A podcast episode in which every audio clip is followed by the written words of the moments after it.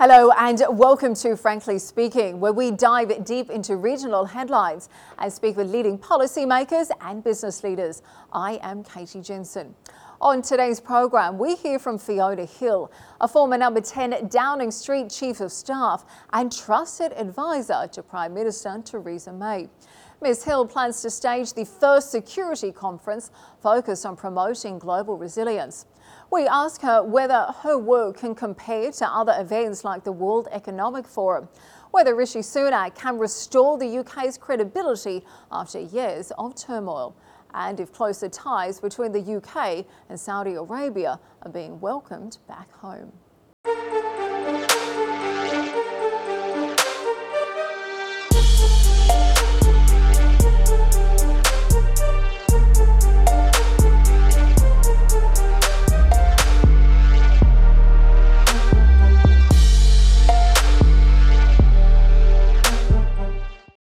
Hill, thank you for joining us on Frankly Speaking. Now, you worked as the Chief of Staff for the former Prime Minister Theresa May. You've also been a media advisor to many prominent figures and, and a former journalist as well. So I have to ask, why are you now venturing into the events business? And frankly speaking, does the world really need another forum? That's an excellent question to start with. Um, I wouldn't say that I'm moving into uh, the events world. Um, what I'm trying to do is create a new debate. And to be able to create that new debate, there needs to be a platform. Um, and so the forum, the Future Resilience Forum, which I'm launching next week, is a platform for moving the dial on how we currently think and speak about foreign and security policy so I'm not an events expert by any stretch of the imagination.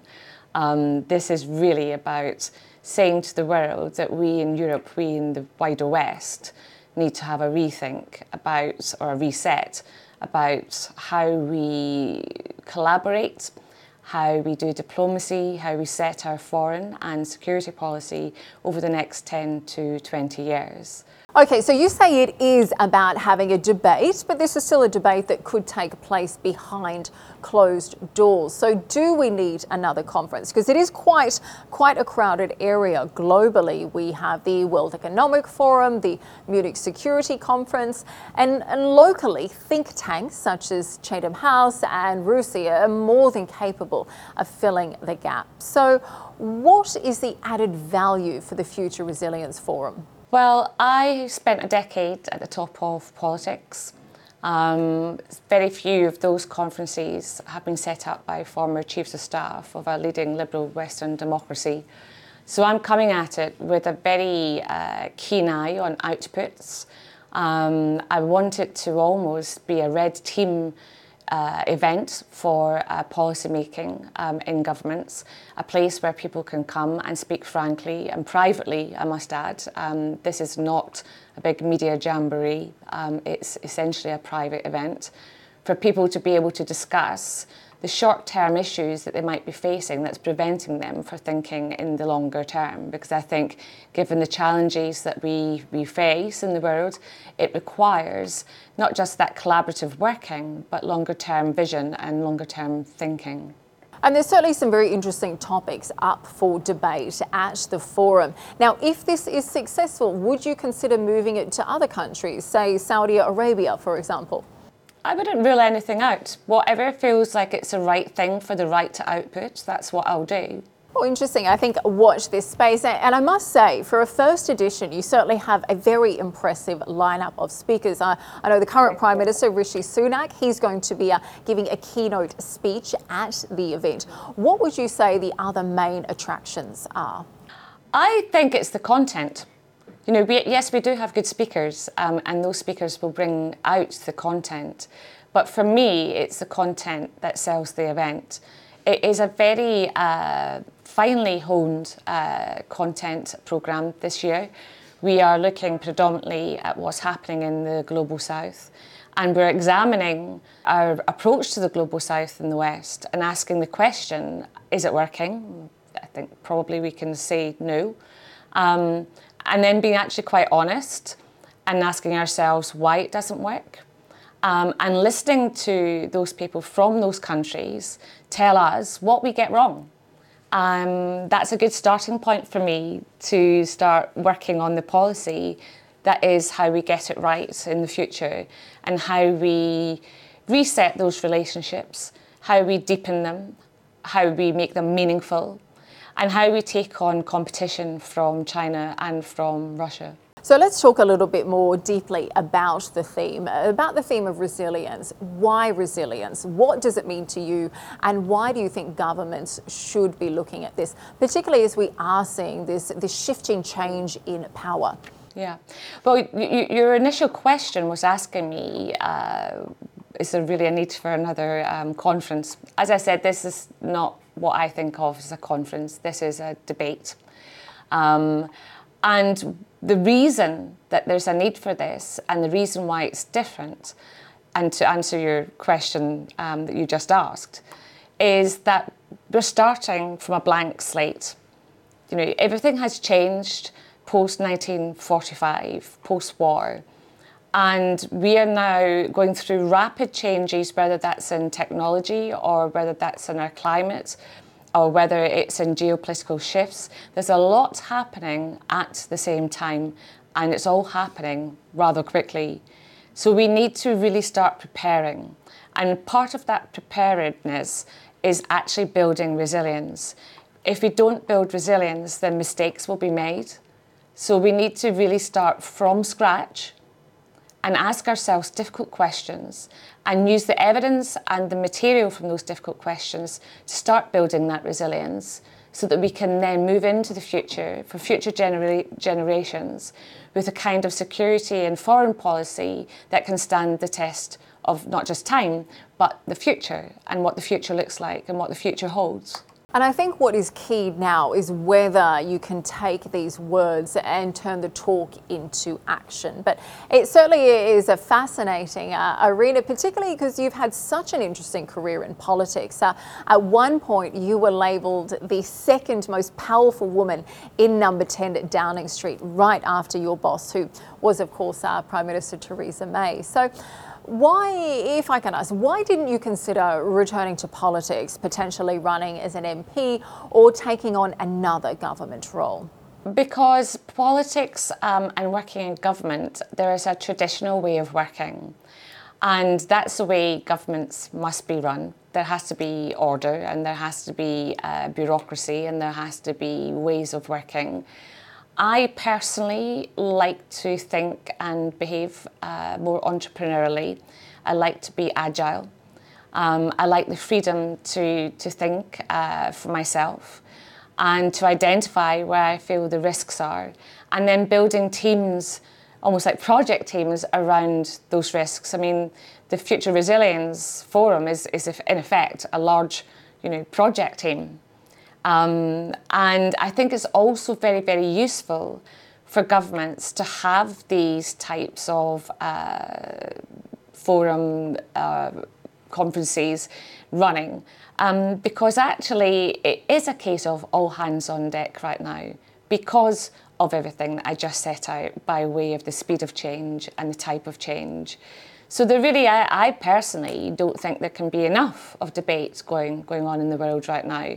Apart from anything else, a debate and speaking to each other is a fantastic way to de-escalate what might end up if we don't speak and if we don't have conferences and if we don't support our governments across the world we may end up in a place where you know we, we no longer live in peaceful times not that it's particularly peaceful in some places but the point is that we all need to work together for a, for a peaceful and a prosperous global security and, and, and world. Well, let's talk about some of these challenges because there is no denying the UK's global reputation isn't at its best these days. We have seen political crisis after political crisis. So, what would you say is the main problem and how can it be fixed? Well, I have to say that I don't paint the bleak picture that you have uh, painted of the okay. UK. Um, it may look that we've had a succession of events that, that have taken place, like, for example, Brexit. but really, if you live here, it doesn't feel as perhaps you might see it from, from where, where you are. I mean, if we, look at live in a, we, live in a, we live in a demo, we mm. live in a democracy, mm. and that means that we have election cycles, mm. and of course, with election cycles, that does throw up you know, various issues. That's just the way democracy works. That's the point of uh, a democracy. Um, but nevertheless, you asked me what I think of uh, the UK at the moment. I think the UK, like every other leading Western liberal democracy, in fact, like pretty much every other country, because of the uh, challenges that I just set out, is working hard to figure it all out, how to explain it to our electorate, um, and to really try and resist short term political rhetoric that can damage sometimes longer term policy making. And I think that the current Prime Minister, Rishi Sunak, who, as you said, is you know, coming to, to the conference for three hours of his time, um, he understands that. And he's an extremely clever and able man um, and you know the right person to, to have at the helm right now. We, as you know, will have an election uh, in the not too distant future, and the opposition party under Sir Keir Starmer, you know, these guys are serious also. They also understand the, the threat um, and the challenges and the complexity of all those challenges. Um, and they're working hard the, in, during their time in, in opposition, and you'll see them in the coming days go through their own party conference season. And it'll be very interesting to hear what they are talking about, what they're saying about uh, what they think the, the right thing well, well let's, let's talk about what some, of the an, what some of the answers are. Because I know you're saying that life in the UK doesn't seem too bleak at the moment, but uh, but I feel like the average person there would disagree with you. I mean, we consider uh, the various political crises and changes in leadership I've mentioned. Uh, 50,000 refugees are facing homelessness by the end of the year, something we were reporting on in Arab News just days ago. If you look at the NHS crisis, the, the rental crisis, one home has an average number of 25 people waiting in the queue at the moment. The inflation we're seeing there, the, the cost of living crisis, that is expected to last another 10 months. And we've seen such a big policy reversal from Rishi Sunak recently, talking about net zero targets. People are up in arms uh, about the cancellation of the northern leg of the HS2. Now, Sunak might have told media just days ago ahead of the, um, the Tory party conference, he said, We're attracting billions of pounds of investment into this country. We are creating jobs everywhere. But day after day, we continue to see these headlines coming out of the UK about the various crises. Are they accurate or is it a media beat up? Well, I mean, first, firstly, I'm, I'm not a politician, um, so sure. I'm not here to defend or, or explain what politicians are doing. Um, and uh, I think everyone in all walks of life have, have problems. That, that, that's life. Um, and of course, there will always be people in society who need our help. And that's the role of government, um, and that's the role of civic society, which you know, I'm involved in um, also. Um, but look, running a country is diff- difficult. It's difficult no matter what type of political structure you have. You know, there will always be competing priorities, and that's you know tough to do. All people can do, what leaders can do, is do their best and to be serious and to work hard and to not give in to short term wins um, at the expense of long term aim. And, and that's always a juggle for any politician and any government. Okay, but do you acknowledge that some of the blame, with the challenges we do see today, that some of that has to fall on Prime Minister Theresa May? After all, we know she could not deliver on Brexit and a long list of other promises too. But I, am afraid I don't really play the blame game, if you like. Uh, so I'm, I'm, I'm not going to blame anyone. I've worked in government, and unless you've worked in government, you can never really know how hard it is and the challenges that you face. Um, okay, sure, and there's no denying she was certainly dealt uh, a difficult hand, but there's many pundits out there who would say that she still played that hand pretty badly. I'm not the kind of person who looks back, I look forward. And in looking forward, that's why I've set up the Future Resilience Forum. Okay, what about Boris Johnson? Do you think she would have done a better job at handling the pandemic than, uh, than Mr. Johnson did? I'm also not getting into league tables of prime ministers and how good or how bad they were. That's pointless to me. Okay, well, let's talk about Rishi Sunak. We were mentioning him. We're talking about uh, looking towards the future. Now, he has pledged to restore stability after Liz Truss's rather short reign. Now, there are some people who say he is the perfect Prime Minister, but at the wrong time. What do you think? I think at the end of the day, Rishi Sunak is a man who wakes up in the morning, looks at the challenges that his government faces, um, and you know asks the right questions and has the right mindset um, and a very good brain to be able to do his very best for his country and not, not just for his country but also for the good that the UK can do in the world. And I know that he and his team, he's surrounded by an excellent team of advisors. They are really, really good, really good advisors. He's very lucky. Um, but you know, I, I, think that they are a good team, and, and are they a good team at the wrong time? I mean, a, a good team's a good team. You know, it doesn't matter if it's a wrong time or a bad time, and how do you define what's wrong, a wrong time and a bad time? They're a good team. They'll do what they will need to do, and at the end of the day, they'll be judged at the election by the electorate. And if they succeed, then they'll, have, they'll, they'll obviously be happy about that. And if they don't, then democracy will have done its job and we'll look to a new set of people to take on and inherit those problems that we currently face. Okay, and I'd be interested to hear your thoughts on Labor leading in the polls at the moment, but I'll come to that a little bit later. Um, I wanted to ask you something else uh, that Theresa May once famously said. She said, our security is your security. Very inspiring speech, and certainly uh, something that had huge significance here in the GCC. So, tell me the story behind that. Well, that was a speech that she gave, um, and I was with her when she delivered that speech.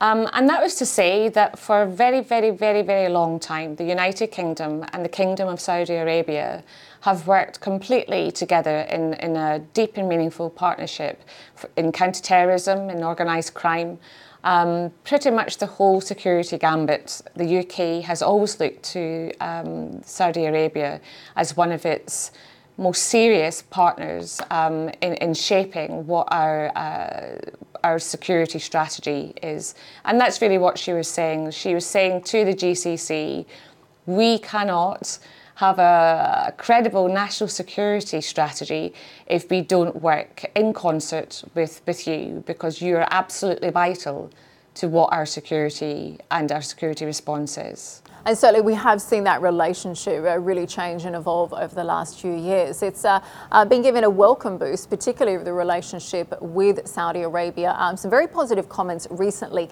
by the British Defence Minister Grant Shapps uh, praising Saudi Arabia for its incredible quick transformation. He also said, forget everything you think you know about Saudi Arabia. So it feels like you're quite supportive of stronger ties between uh, the two kingdoms, would you say? Well, I'm a huge fan of Saudi Arabia. I've um, visited uh, many, many times in, in my life, and I have friends there. Um, and I think it's amazing the progress that uh, has happened. Um, and it's a really vibrant and exciting place right now, and a great place to be and to visit um, as a tourist. Um, but you know, I, for me, I, I don't really see borders. I really, really don't. Um, I've always been like that. I, I don't think of a country being in a far off place and, and, and not uh, something to be thought about in my everyday thinking about what the challenges in the world might be. Um, so I'm a little bit of a, I don't know, a nomad like that. You know, once I rack up in a country, I, I absorb it and I love it. And, and, you know, obviously I have my favourite countries to, to visit and Saudi actually happens to be one of them. Interesting. I know you've got a very good network in Saudi. I know you're very well connected with various ambassadors and ministers, newspaper editors, as well as well as our major business people. Um, I'd be interested to understand what what are your thoughts on some of the sweeping reforms, the biggest changes that you've seen uh, in Saudi over the last few years. I know you were here uh, in Saudi this time last year. Um, so, so what are the biggest changes you've seen?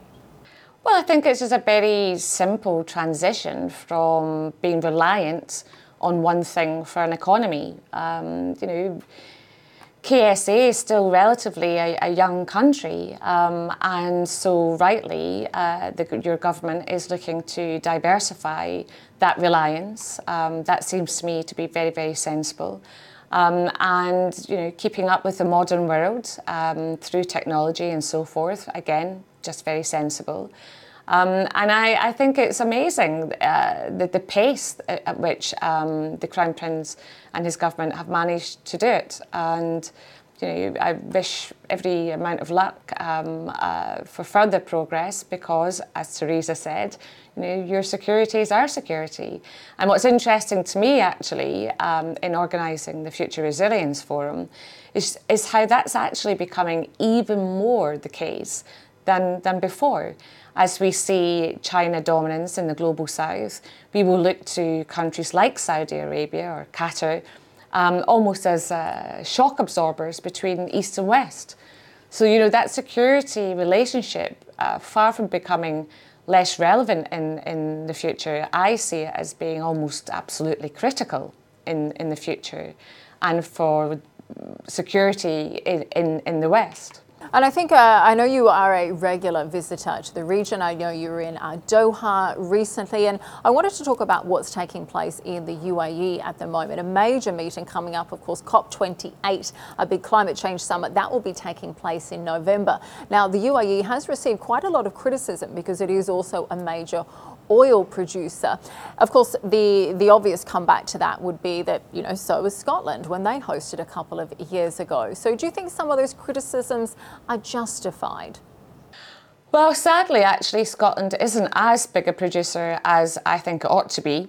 Um, being Scottish, I'm very, very proud um, of our oil and gas industry. Um, I understand that the need uh, to meet those climate challenges are very, very real. Um, but I don't think we should be throwing the baby out with the bathwater too quickly because this transition will take time.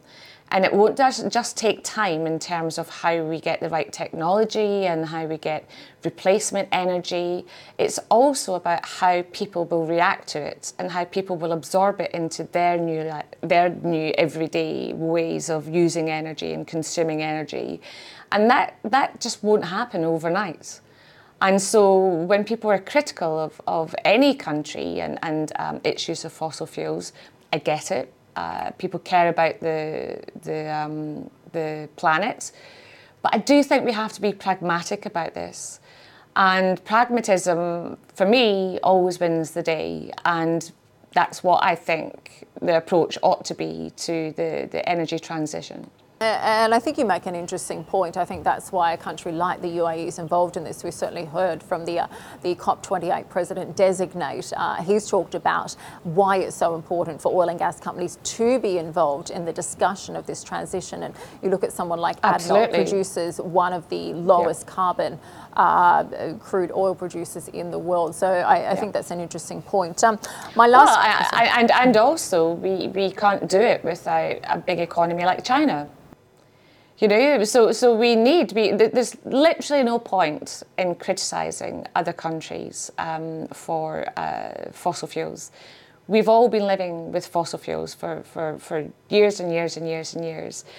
What we need to do is work together and work in collaboration and be honest brokers about what really is achievable in, in each and every country. I mean, the UK is tiny um, compared to um, other countries in terms of its emissions. And yes, we can lead by showing that we're intent on, on dropping those emissions to meet, the to meet the climate challenge. But it's really those big economies like China and America um, that will have the biggest impact purely because they are the countries with the highest uh, source of, of, of emissions. And I think climate change certainly does need to be addressed, but I think it's also important to note that a lot of the countries who have complained about the lack of change are those that really flourished as a result of the Industrial Revolution. Countries like the US, like the UK, and the huge amount of emissions that have taken place in their nations since then. But uh, my final question is we're almost out of time. Now, almost every political analyst is expecting Labor to take over the helm at number 10 Downing Street very soon. They do have a very healthy lead in the polls. So, what is your assessment of the situation? Is Keir Starmer the right person for the job? And if you were to advise him, what would you say he needs to tackle first?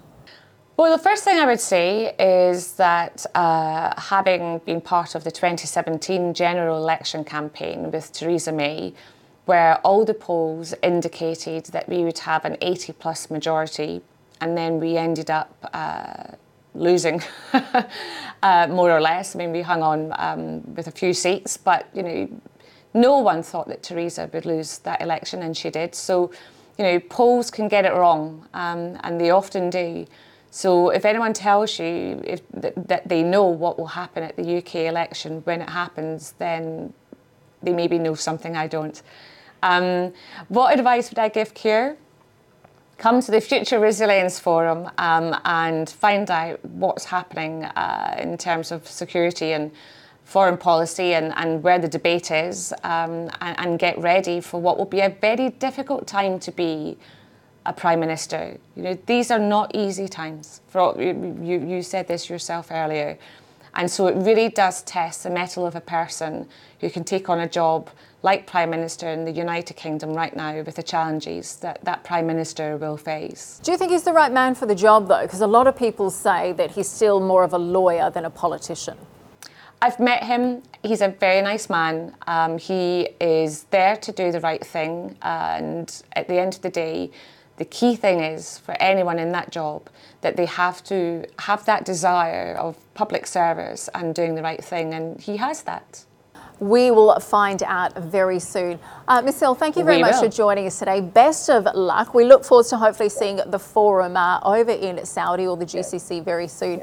Thank you very much for joining us today on Frankly Speak. Thank you so much, and thank you to Arab News um, for inviting me on. It's been a pleasure. Thank you so much.